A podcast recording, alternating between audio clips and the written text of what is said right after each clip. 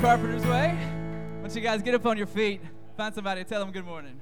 And all that is within me cries, For you alone be glorified, Emmanuel.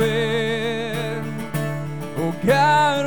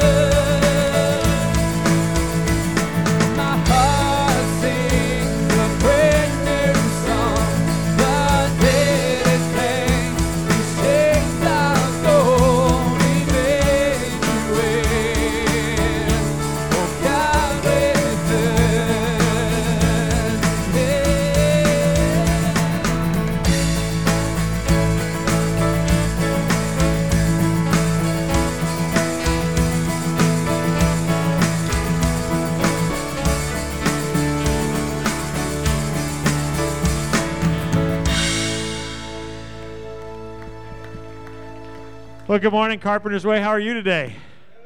It is so good to see you this morning, and uh, we are going to have a great time in 2 Samuel 7 this morning. So, if you have brought your Bibles or you're on the internet and you have one in your house, grab it because we're going to take you to the Word there. And uh, we're glad that you're joining us. And uh, all of you who have flat bottom boats after all that rain last night, I'm glad you made it in safely.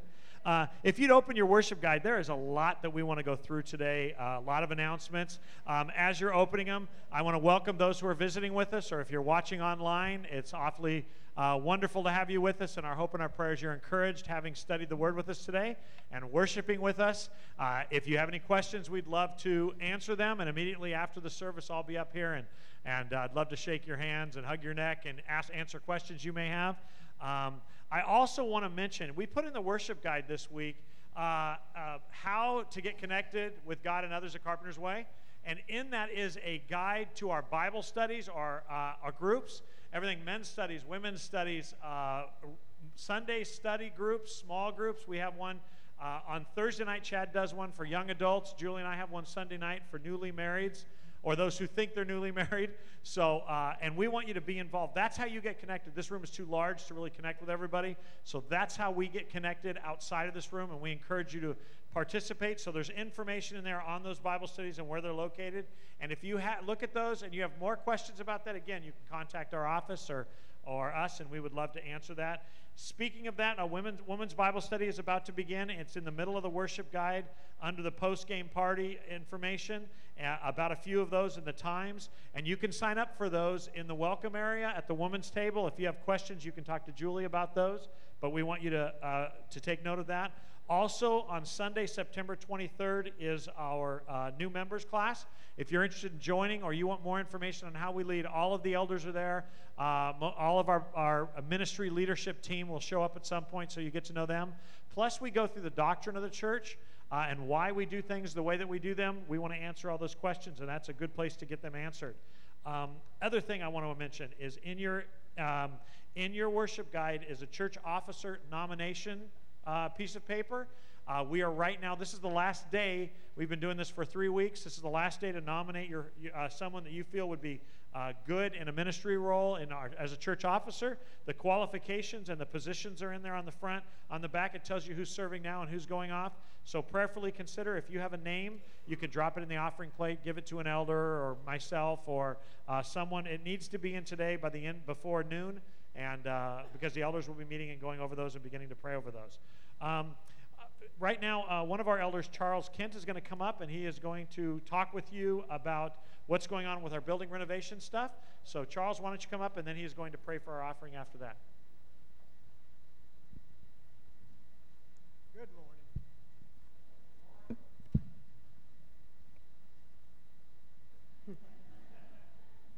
You know, I was so excited just to get up here so I could see you all from the front. Uh, uh, uh, you all are so special to Beverly and I.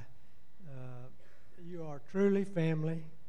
Uh, for so long, we we hunted to be with God's people and God's Word.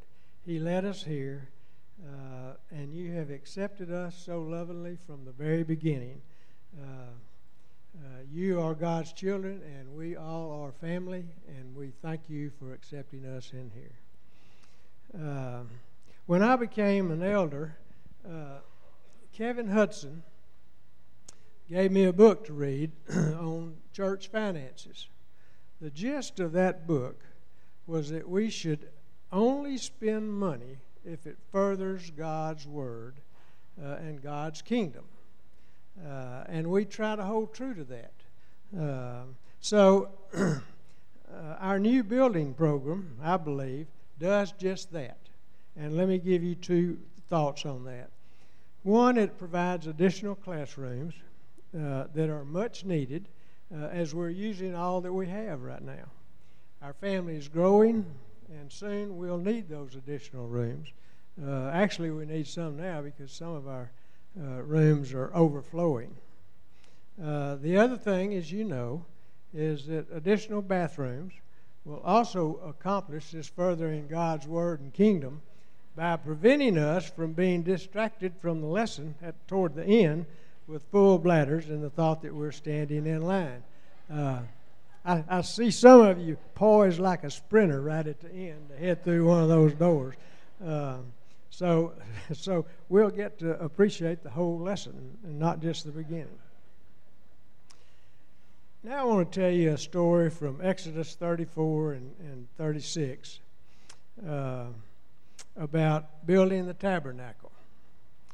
Uh, the Lord instructs Moses to tell the people, and I quote, to take from among you an offering to the Lord, and this is important, whoever is of a generous heart. Let him bring the Lord's offering, and then he lists all the needs that they needed for the tabernacle. And in verse 21, we're told, and they came, every one, and again, this is important, whose heart stirred him, and every one whose spirit moved him.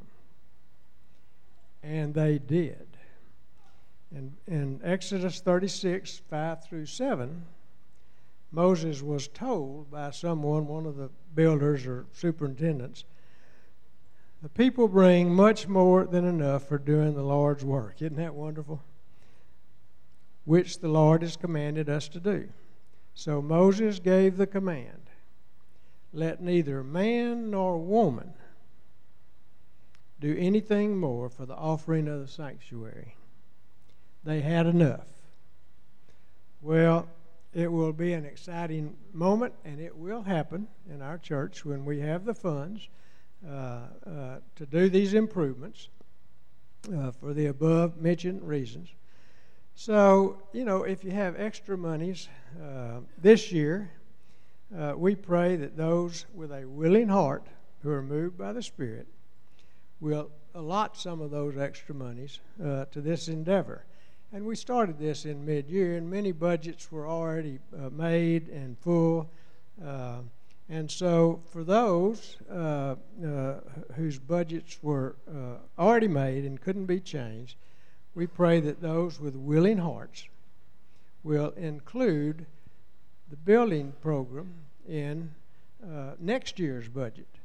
Uh, so it be- gives you some time now to begin planning for that. And of course, this is over and above uh, what we need to run the church uh, air conditioning and lights and heat and things like that. So, so those, that budget uh, uh, is also very frugally done.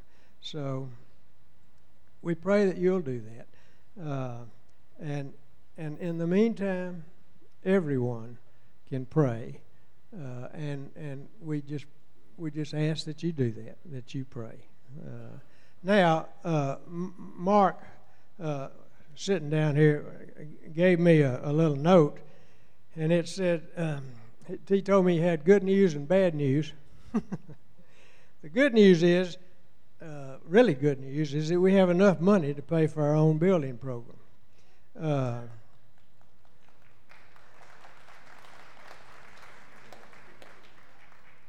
The bad news is it's still in our pockets. uh, could, could I ask the ushers to come forward, please?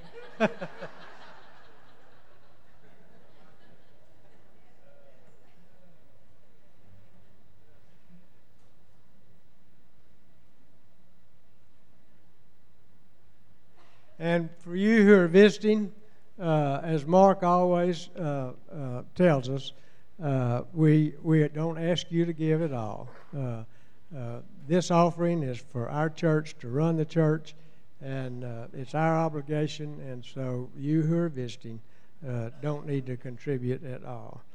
if you'll allow me, I'll pray. Oh, dear Lord, how we thank you for this place, for all it means to each one of us. We thank you that we have been taught and led into accepting that we are family. We're brothers and sisters with Jesus, uh, and thus brothers and sisters with each other. Uh, it's a special place that you have created, and we thank you for it. Uh, and I do pray that you will, uh, that we will use these monies we collect this morning uh, as you would have us to. In Jesus' name we ask. Amen. Música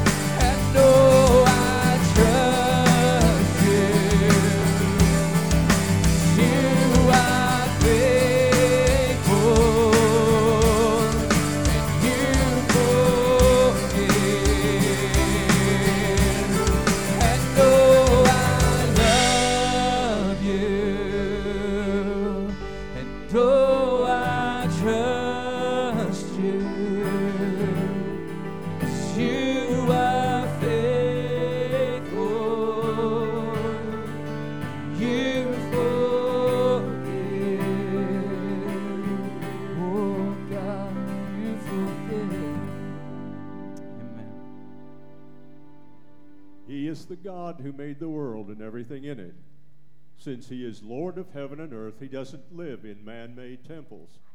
And human hands can't serve his needs, for he has no needs. He himself gives life and breath to everything, and he satisfies every need. From one man, he created all the nations throughout the whole earth. He decided beforehand when they should rise and fall, and he determined their boundaries. His purpose was for the nations to seek after God and perhaps feel their way toward Him and find Him, though He is not far from any one of us. For in Him we live and move and exist. As some of your own poets have said, we are His offspring. Oh, I heard a thousand stories of what they think you're alive, but I heard the tender whisper of love in the dead of night, and you tell me that you're pleased and that I'm never.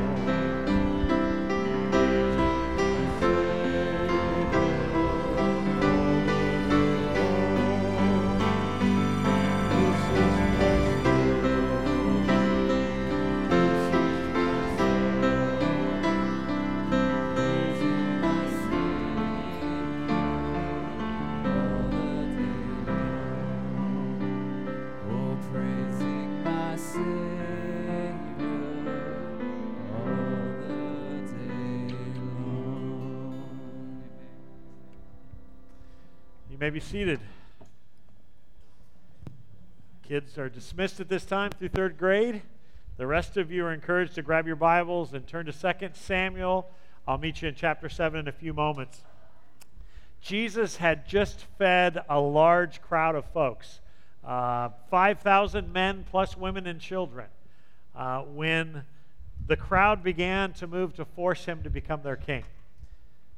That night, Jesus instructs the disciples to get into a boat and head to the other side of the lake where he promised to meet them.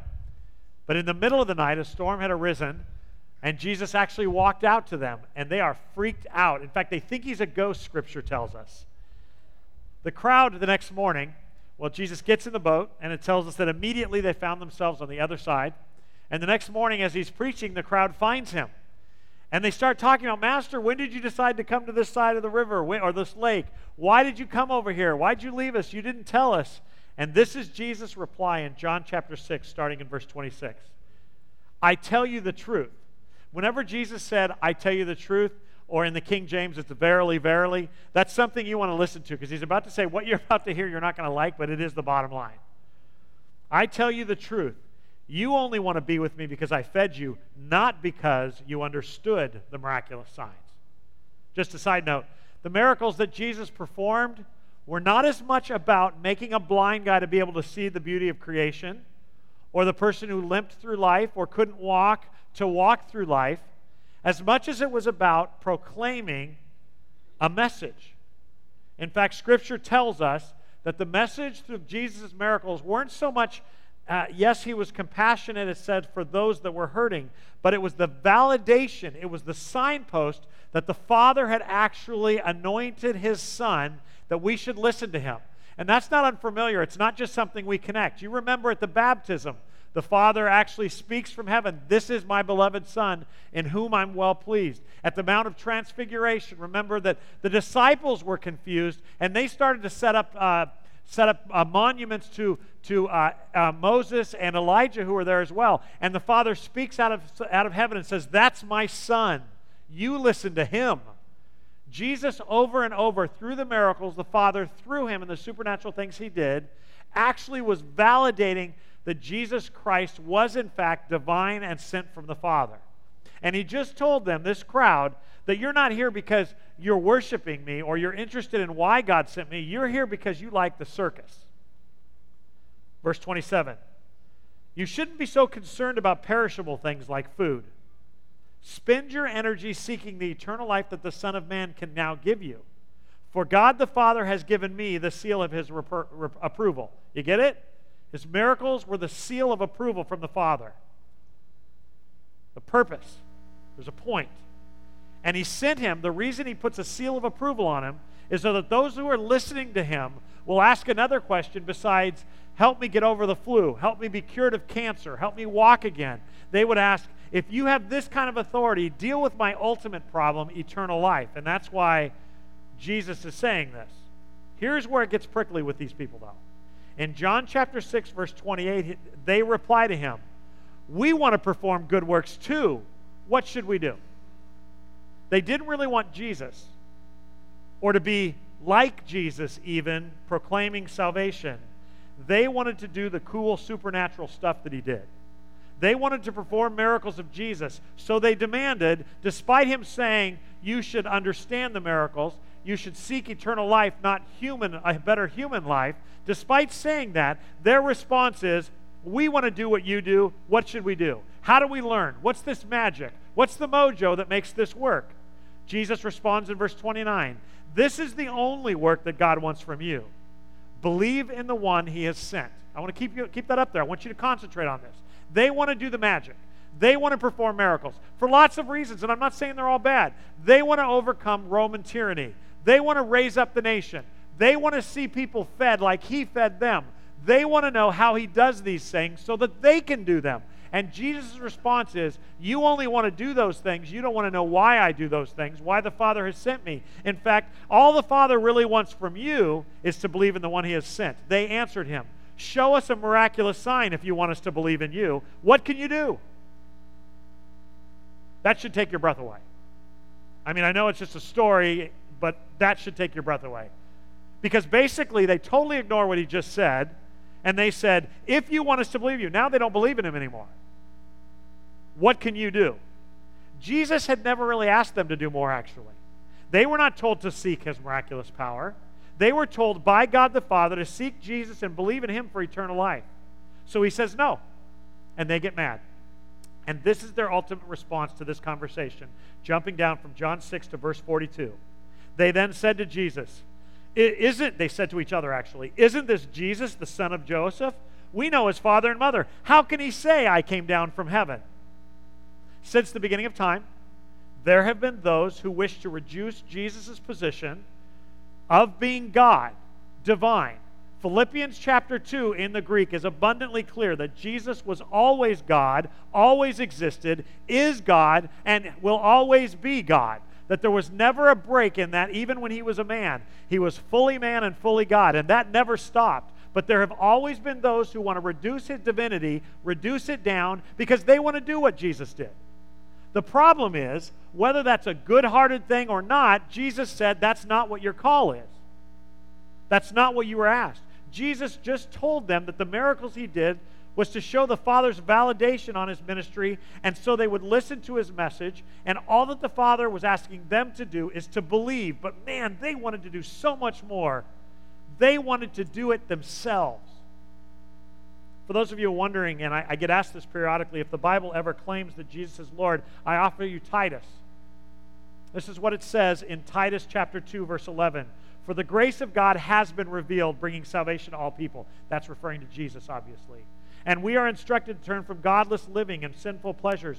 We should live in this evil world with wisdom, righteousness, and devotion to God, while we look forward with the hope to that wonderful day when the glory of our great God and Savior, Jesus Christ, will be revealed.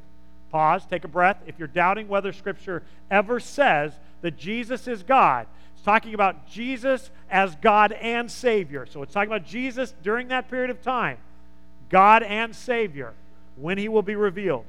He gave His life to free us from every kind of sin, to cleanse us, and to make us His very own children. Jesus had come to save these people from their sins. And as a result of that, their life would be transformed and a living testimony. What he offered them was eternal life, but they wanted to do more. And with that, let's pray. Father, I ask you this morning to speak to us from your word.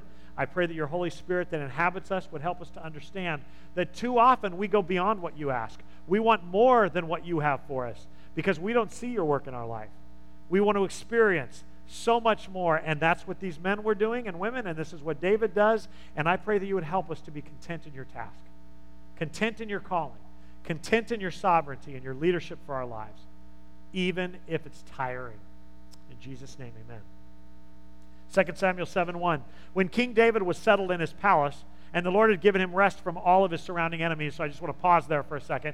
Just take a deep breath. I know that's a weird place to stop, but I want to bring you up to context. As you know, uh, David is going to rule the Hebrew nation for uh, 33 years as the king over the uh, 12 united tribes. Uh, he has been doing it at this point now for somewhere between 20, 20, uh, 20, to 25 years of that. He is well into that. And in that time, he's united the nation. He's made it, Jerusalem its capital. He's expanded the city, and a beautiful palace has been built. It's complete. The ark has been seated in the tabernacle that he built. There are no wars at this time, this text tells us. And it tells us that God is the one who gave them peace. There's even questions today about whether or not God's actively involved in our lives, and you clearly see that in, in today's text. God brought peace, it says, by quieting the enemies of David, by quieting the enemies of Israel. So they're in uh, Jerusalem is, is basically Camelot for the moment. And you get the sense that David is sitting and reflecting on what he should do next for the Lord. Verse 2 The king summoned Nathan the prophet. Look, David said, I'm living in this beautiful cedar palace but the ark of God is out there in a tent. Nathan replied to the king, Go ahead and do whatever you have in mind, for the Lord is with you. This is the first time we hear about Nathan. Uh, as you know or may not know, although Nathan isn't the only prophet at this time, Nathan is the prophet that God seems, at least according to Scripture, seems to uh, communicate mostly with David on behalf of the Lord. As Samuel was to Saul, Nathan will be to David. And you're going to see more of him in the coming weeks as we continue through 2 Samuel. as David should do before he makes a major move, like building a tabernacle. He goes to Nathan.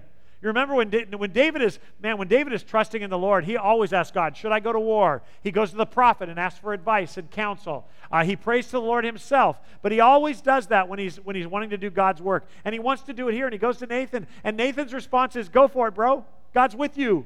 He's proud of you. Do it. Unfortunately, verse 4 says that same night, so the same night David asked, and Nathan gave him his approval, the Lord said to Nathan, Go and tell my servant David, this is what the Lord has declared. So I want to pause for a second. I want you to understand that when David comes to Nathan, Nathan doesn't speak on behalf of the Lord. A prophet, every word out of a prophet's mouth is not the word of the Lord. When a prophet in the Old Testament was, was anointed by the Holy Spirit, the Holy Spirit would come upon them and they would say, Thus saith the Lord, this is what the Lord says, because they were literally speaking the very words of God. When Nathan responds to David, sure, go for it, God's on your side, Nathan is not speaking as a prophet. He's speaking as the counselor of David. But boy, that's about to change. You go and tell my servant David that this is what the Lord has declared, as opposed to what you declared. this is such a this is such a great question. I love this question. Are you the one to build a house for me to live in? If, if God ever approaches you and asks that question, you can be sure that what's about to follow is not your, what you want to hear. God's a little sarcastic. I have never lived in a house from the day I brought the Israelites out of Egypt until this very day. I've always moved from one place to another with a tent and a tabernacle as my dwelling. Yet, no matter where I have gone with the Israelites, I never once complained to Israel's tribal leaders. There's not one of the 12 leaders ever since Israel or since Egypt that I ever said, I need a tent. He goes on, the shepherds of my people Israel either. I never told any of the elders of the nation of Israel that I need a tent. I have never asked them, why haven't you built me a beautiful cedar house? At this point, I think Nathan knows where this is going. God tells Nathan to, Nathan to ask David, Did I ask you to build me a house? Am I not perfectly happy in a tent? Did I ever complain that I was doing too much walking in the wilderness? I mean, you know what I love about God? He's pretty darn practical. This is a great question. This is a fair question. Verse 8. Now you go, Nathan. And remember, he's ta- God's talking to Nathan in this vision. Now go and say to my servant David, This is what the Lord of heaven's armies has declared. In other words, I never declared for you to build me a house. Here's what I have declared for you to do I took you from tending sheep in a pasture and selected you to be the leader of my people Israel. I have been with you wherever you have gone, and I have destroyed all of your enemies before your eyes. Now I will make your name fame, as famous as anyone who has ever lived on the earth. And I will provide a homeland for my people Israel, planting them in a secure place where they will never be disturbed. Evil nations won't oppress them as they've done in the past, starting from the time I appointed the judges to rule my people Israel, and I will give you rest from your enemies. So take a breath, because the next sentence is really awesome. Furthermore, the Lord declares that He will make a house for you. Okay, that's a cool turn of phrase. David wants to make a house for God. God says, Did I ever complain about not being in a cedar house? In fact, not only can you not make me a house, but I've done everything that's ever been done for all time. As it relates to you, I've done all the doing. And in fact, you don't need to build me a house, David. I'm going to build you a house. You need to get this. What David is asking here isn't evil, it isn't bad. But like he did in last week's text, David forgets that his job is not to prop up God, his job is to be the child of God and serve him. David gets bored.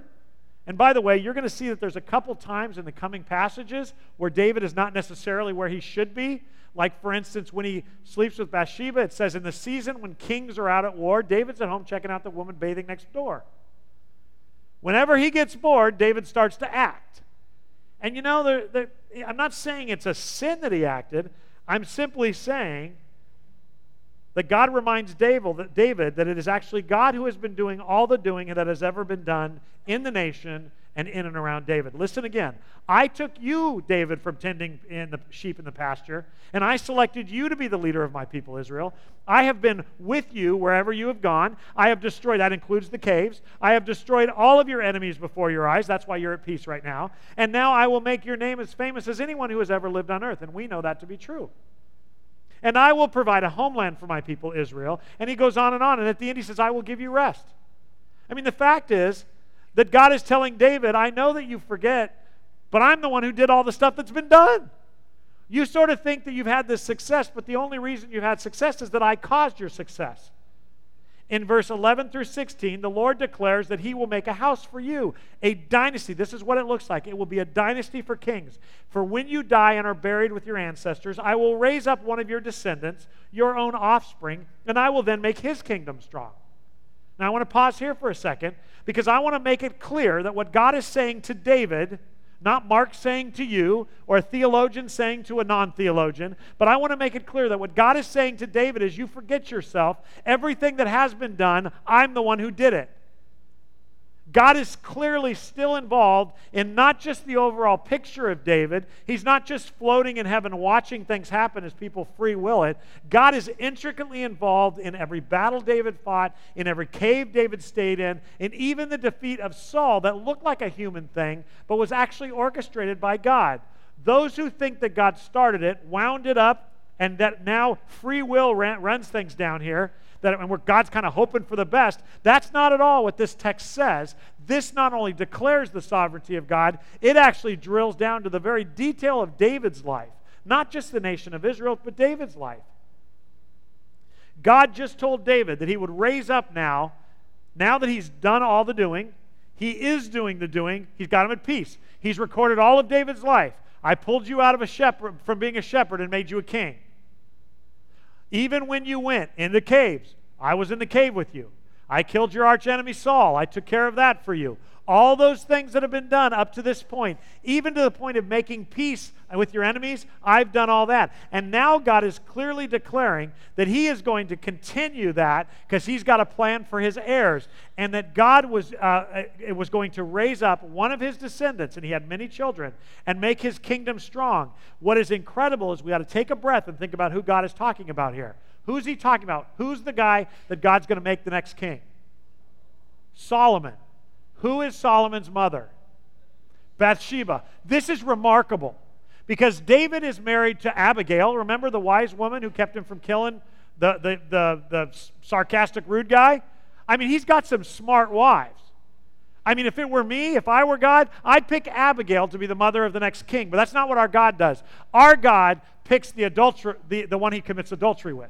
That's how full of grace and mercy our God is. That's how remarkable his plan is. Like picking Rahab in, uh, in the past, the harlot, like picking Ruth, uh, the Moabitess, like picking those, those people that were not above reproach that were not who you would expect God to pick. God picks these and he uses them. And God, of all the sons that David will have, of all the wives that he has, God picks Bathsheba to be the mother of the next anointed one, the next king, and he will make him great.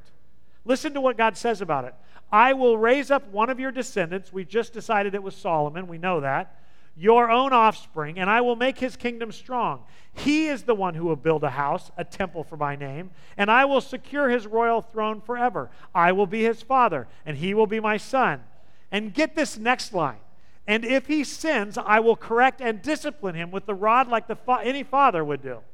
So, for those who begin to believe that God is depending on our free will and our obedience to accomplish his task, that's exactly the opposite of what this says about Solomon. God is saying that I've even got a plan if he's a sinful guy, and we all know he's a sinful guy. 900 and some wives tells you that the guy was not on his game, nor was he obedient to God, because God told him not to have many wives. And I think somewhere around 850 is too many. Not only that, but God instructs Solomon to, uh, there, there's lots of stuff. He's not supposed to marry outside of the Jewish nation. He does that in spades. Solomon was wise, he was wealthy, but he was a spiritual fool. But God knew he would be, and even in his conversation with David, even in his conversation, and this is what we call the Davidic covenant, even in this covenant he makes with David, he said, You want to build me a house? Well, I've got good news. I have built you a house. I am building you a house, and I will continue to build this house. And it's going to be through your son, uh, you know, through your son, through your heir. I'm going to choose one. And when he sins, it says if, but we all know it's a when. When he sins, I'm still going to use him. I'm going to correct him. I'm going to discipline him with a rod like any father would do. That's pretty cool. That is pretty amazing. Verse 15. But my favor will not be taken from him, as I took it from Saul. Wow. So even if Solomon is an evil man, I'll forgive his sin. And I'm not going to take my anointing from him like I did Saul when I removed him from your sight. Verse 16. Why? Because your house and your kingdom will continue before uh, will continue before me before all time, and your throne will be secure forever. This, in theological circles, as I just mentioned, is referred to as the Davidic covenant. It was an unconditional promise God made to David, who wanted to build him a house Instead, God uses the moment to say, Excuse me, son, you forget yourself. I have built your house, I am building your house, and I will continue to build your house until I secure your throne or your house forever. And what's he talking about there? He's talking about the one in the New Testament that at least a dozen times is referred to as the Son of David, who is Jesus Christ. Jesus the Messiah is referred to as the Son of David, as you'll see in the gospel study that we do coming. Jesus is referred to as the son of David, and Jesus will sit on the throne of Israel for all of eternity. For those of us who believe in a literal millennial kingdom, we believe Jesus Christ will literally sit on David's throne over the nation for a thousand years on the earth. If you don't believe in a literal millennium, you believe that Jesus will carry David's throne in the New Jerusalem, which is heaven. The fact is that his throne will be secured forever. That means your heirs, your son. So you're going to have Solomon, and then you're going to have the others and your four sons, and they're going to really mess the kingdom up. And the nation will one day be reunited when I come in on a white horse, and I will take the throne of David, and nobody will ever take it back from me. God is promising, making a covenant with David. Now, let me clear up something for you. God isn't mad at David for wanting to build him a house or a temple. That's not what's happening here. How can I say that? 1 Kings 8. Look at 1 Kings 8, verses 18 and 19. It says, You wanted to build, a, uh, to build the temple to honor my name. Your intention was good, but you are not the one to do it. So, just, just to bring you back, full circle of where we started. Some people want to do the works of God for selfishness. Some people want to claim the authority of God so that they can win a political debate. That's what John 6 people did. Some people want to do more for God than He's asking because they feel like it's their task. They're two different motivations, but they're still the same problem. And I think it's important as we look at this to understand that just because we're God's kids, we're His called ones, with an important task, it does not mean we get to do everything we want. God has bigger things in store for David and for you and I that his or our feelings could not feel and our eyes cannot, cannot see and our minds cannot even imagine. You have no idea.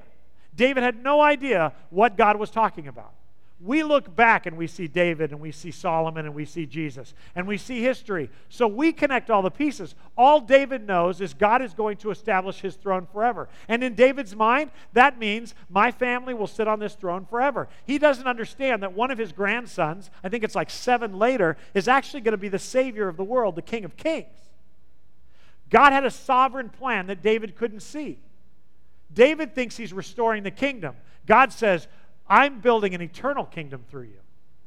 And that's important because if David builds in context, you understand, or maybe you don't understand this, but in scriptural times, each community would have a God, especially if you were a seaside community.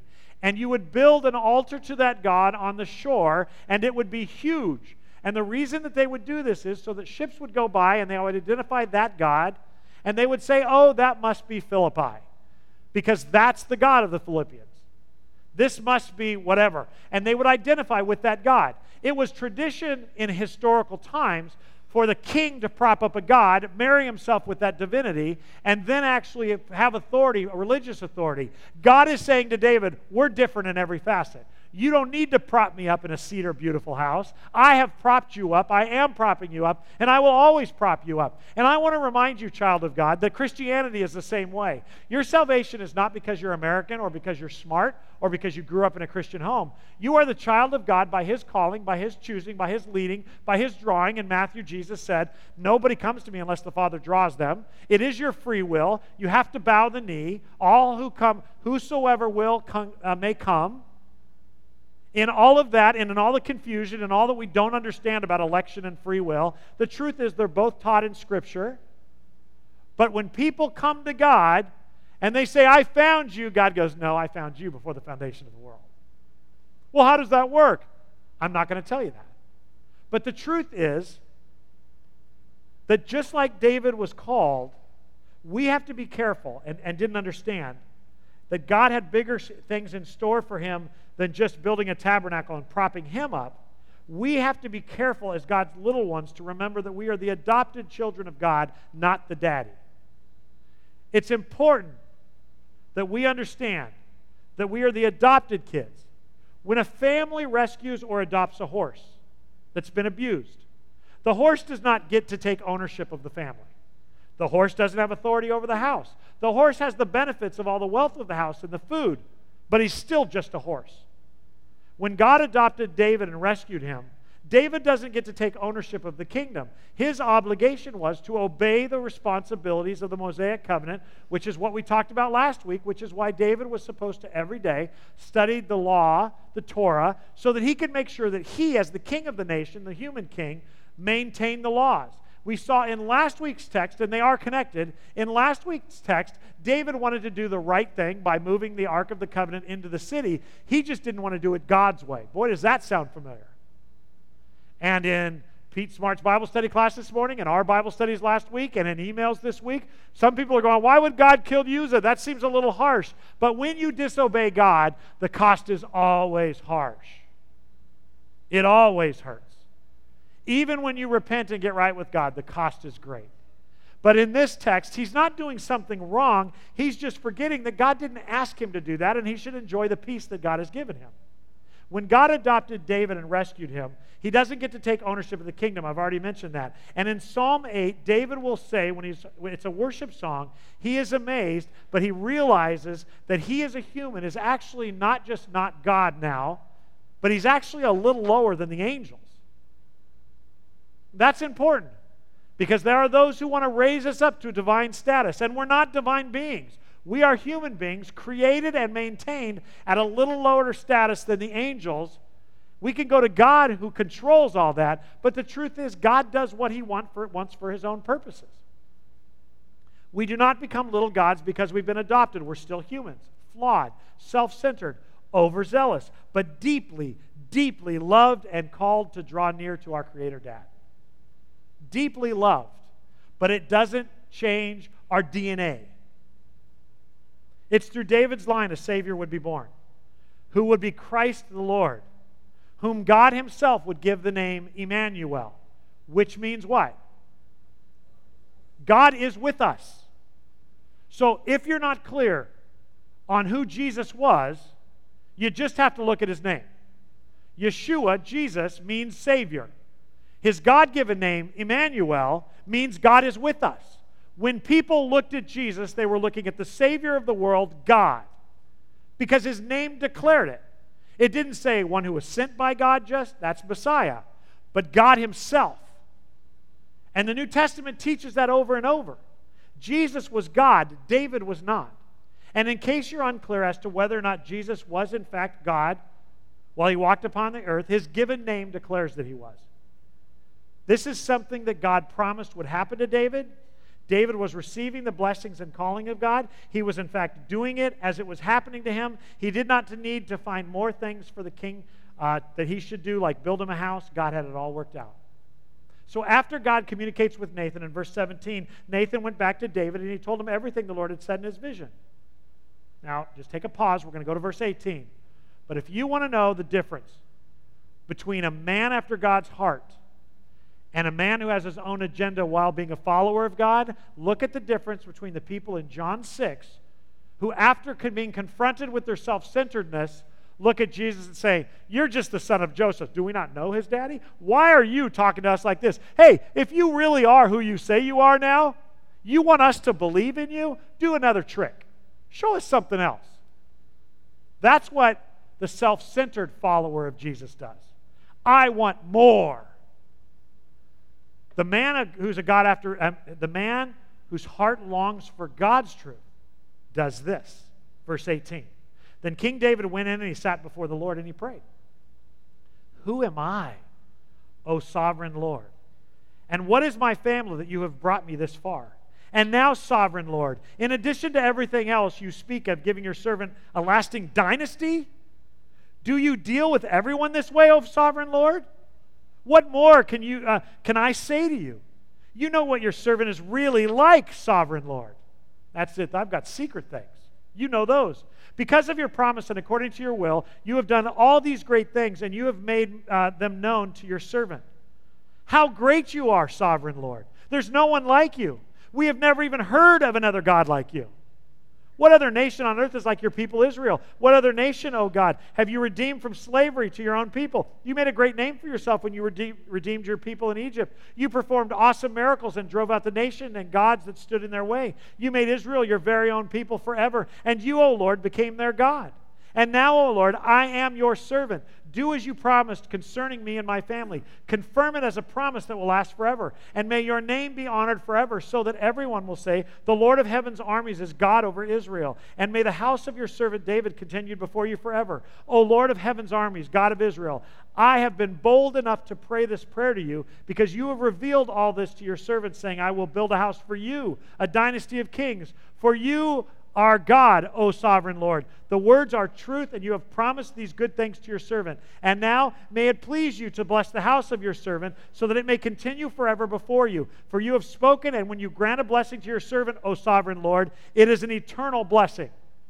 In his response, David falls on his face before God and actually brings more biblical history into it, more sovereign history, and declares him sovereign seven more times. You're in control. You've already been in control. How silly am I? And if you want to know that in David's mind, if the idea, the turn of phrase where God says to Nathan to tell him, not only will you not build me a house, but I'm already building you a house, David repeats that to God. In Warren Wiersbe's commentary, he said this on this text.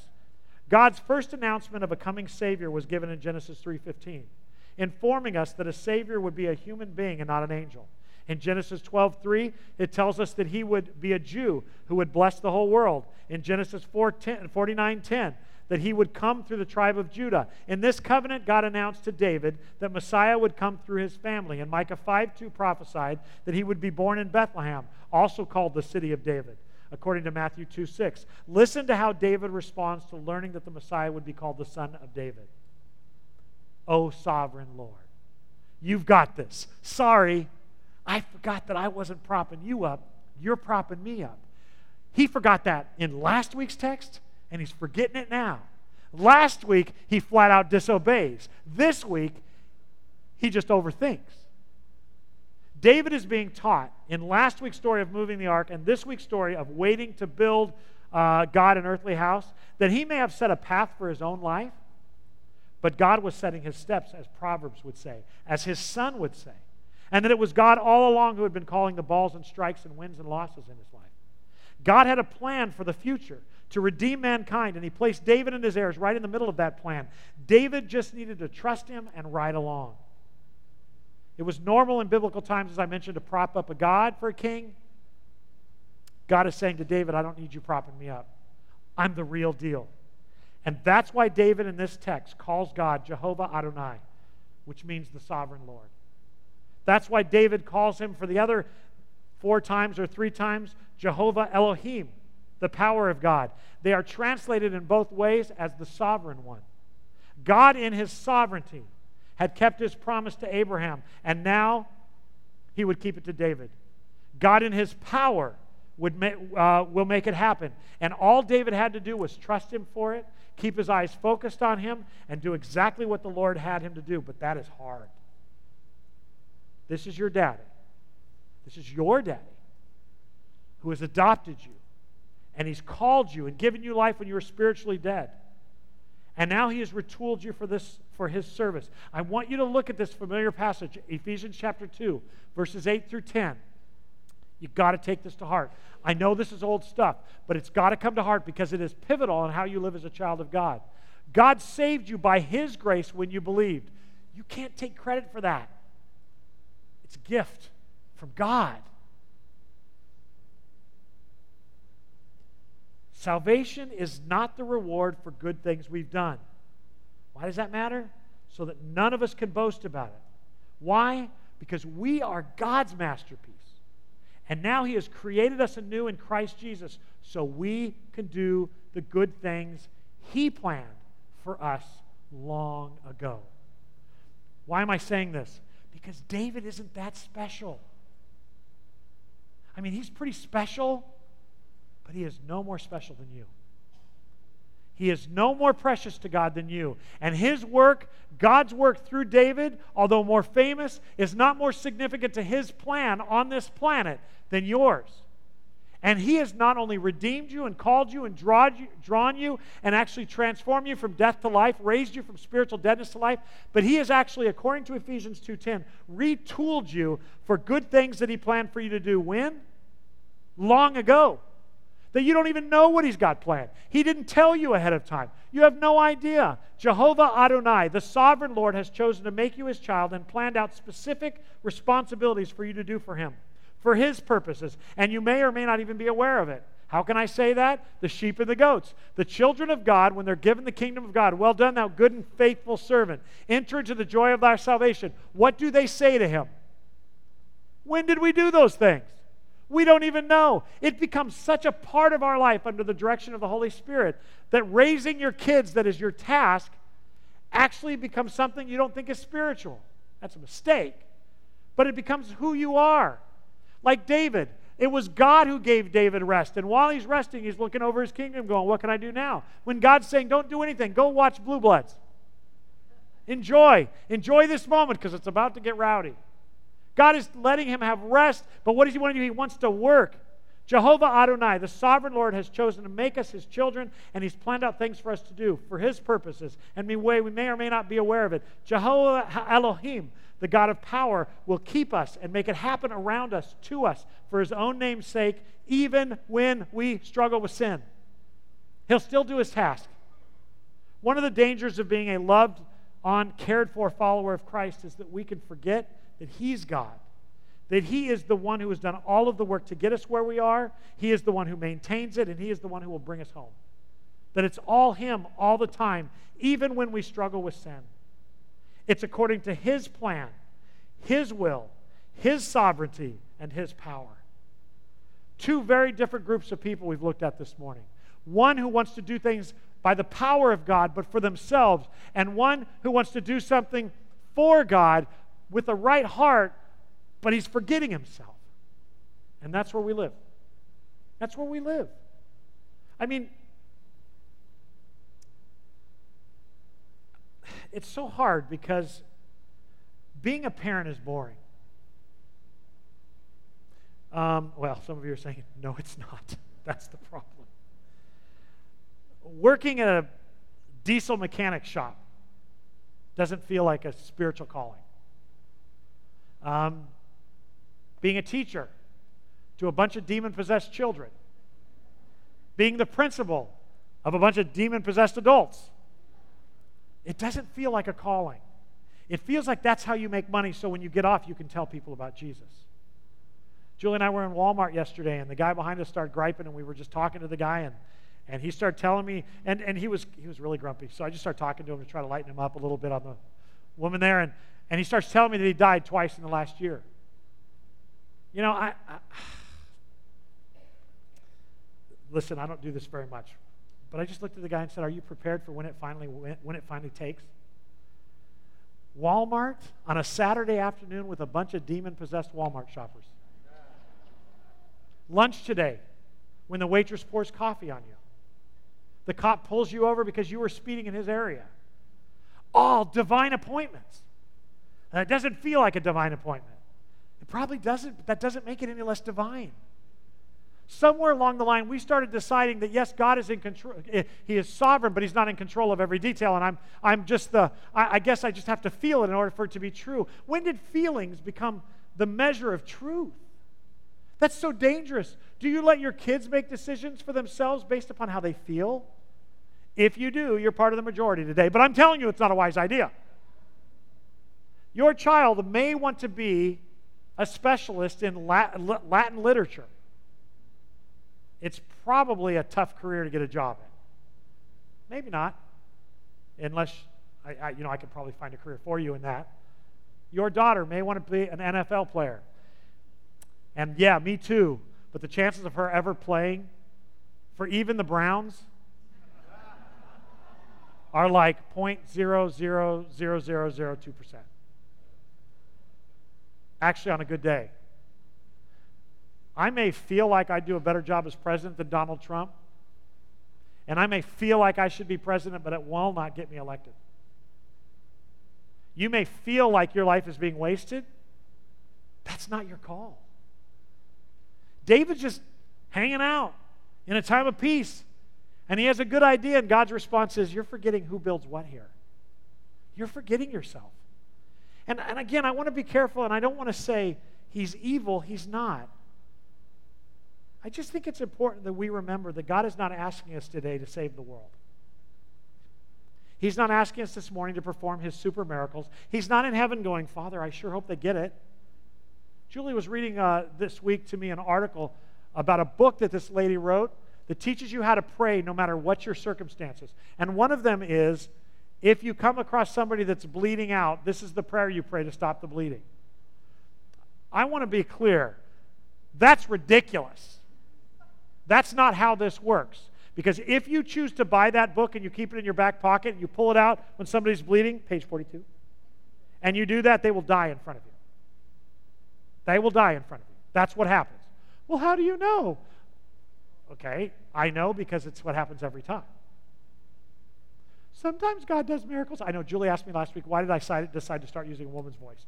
Um, so I've lost my Braveheart voice. I'm not really good at any of that anymore. So I'm doing a woman's, and it could just be uh, um, a really high voiced guy. So, do you, do you understand what I'm saying? Folks, we, we can't lose our heads here. We've always been struggling with losing our heads. Even David, a man after God's own heart, forgets himself. David at any point could have said, God, what do you want me to do next? And God would have said, relax and enjoy your day. But he didn't go to God. He was looking for things to do. And sometimes we overdo what we're called to do, and then it turns out nothing. It turns out silly, and we wonder why God didn't bless it. Because too often we're asking God to bless our plans instead of asking Him what His plans for us are. And you know, a lot of times when you ask God that, He doesn't tell you. If He told us everything He wanted us to do for the next 48 hours, we wouldn't need faith.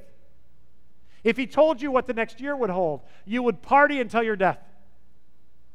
If he told you everything that was about to happen and how it was about to turn out, you wouldn't pray. Because that's how we're built. We're, we're built to self soothe. And if you doubt that, look at the only two people who ever were built without a sin nature Adam and Eve, and they still rebelled. They thought God was holding secrets back. God said, You can eat from any fruit in the tree of the, or the garden, any tree you want, except that one and they thought God was holding out. It says that when Eve looked at the fruit, that she saw it and it looked delicious and it was desirable to make her wise. She took the fruit and she ate and she turned to her husband who was standing next to her. Why? Because she wanted more stuff, more information, more spiritual insight because she thought she could help God. Little children, I'm here to tell you that God wants you naive. He wants you trusting. He wants you walking with Him.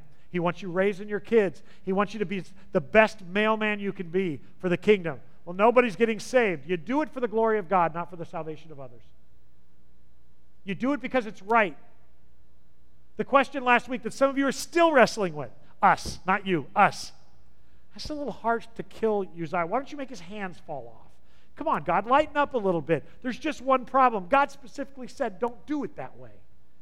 And we sort of think God's like us, grading on a curve. Well, at least they're going to church. It's not good to go to church if you're being lied to. The truth matters, and obedience matters. So here's the outline. Here's the application of the message today. Stop trying so hard. Stop seeking more. Stop looking for a feeling. Seek God. Stop fighting to defend his character. He's got this. Live it. If the people who fought to prove the creation was tw- seven days, 24 hours a day, would invest in just living out their walk with God, our country would be different.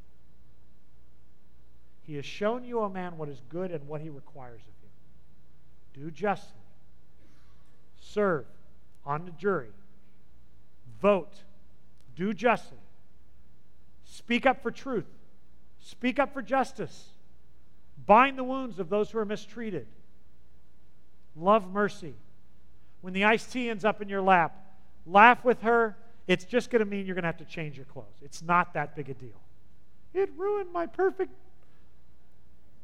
pair of pants. That's a woman's voice. I'm just doing a high guy's voice. I don't know what it is. I make this stuff up as I go along. I'm going to have to watch Braveheart again, and then you're going to have to listen to it all the time. All of a sudden, David will be an Irish guy. No, David, he wasn't Irish, he was Scottish. The point is, I'm digressing. You have been called, empowered, and retooled for exactly what God has for you. He's not asking for you to do more. He's asking for you to live in your mission field, honoring Him with every day of your life, serving Him to the best of your ability. And when time is up, He'll call you home. Take a deep breath. He loves you, He's proud of you. Trust Him. Let's close in prayer. Father, help us to seek your design for our life, not a life that makes us feel good about ourselves. I pray, Father, that we would never sacrifice truth for bigger and better. I pray that we would be men and women of integrity and honor. You sent Jesus, our Savior and our God, according to Titus chapter 2. You sent Jesus, our Savior and our God, to redeem us from sin, and now we can go out and live in a way that honors you. Give us the desire to live a life that honors you. You have clearly told us what's expected of us to do justly, to love mercy, to humbly walk with God. And I got a feeling, at least it's my experience, that just doing that alone is going to take all my time.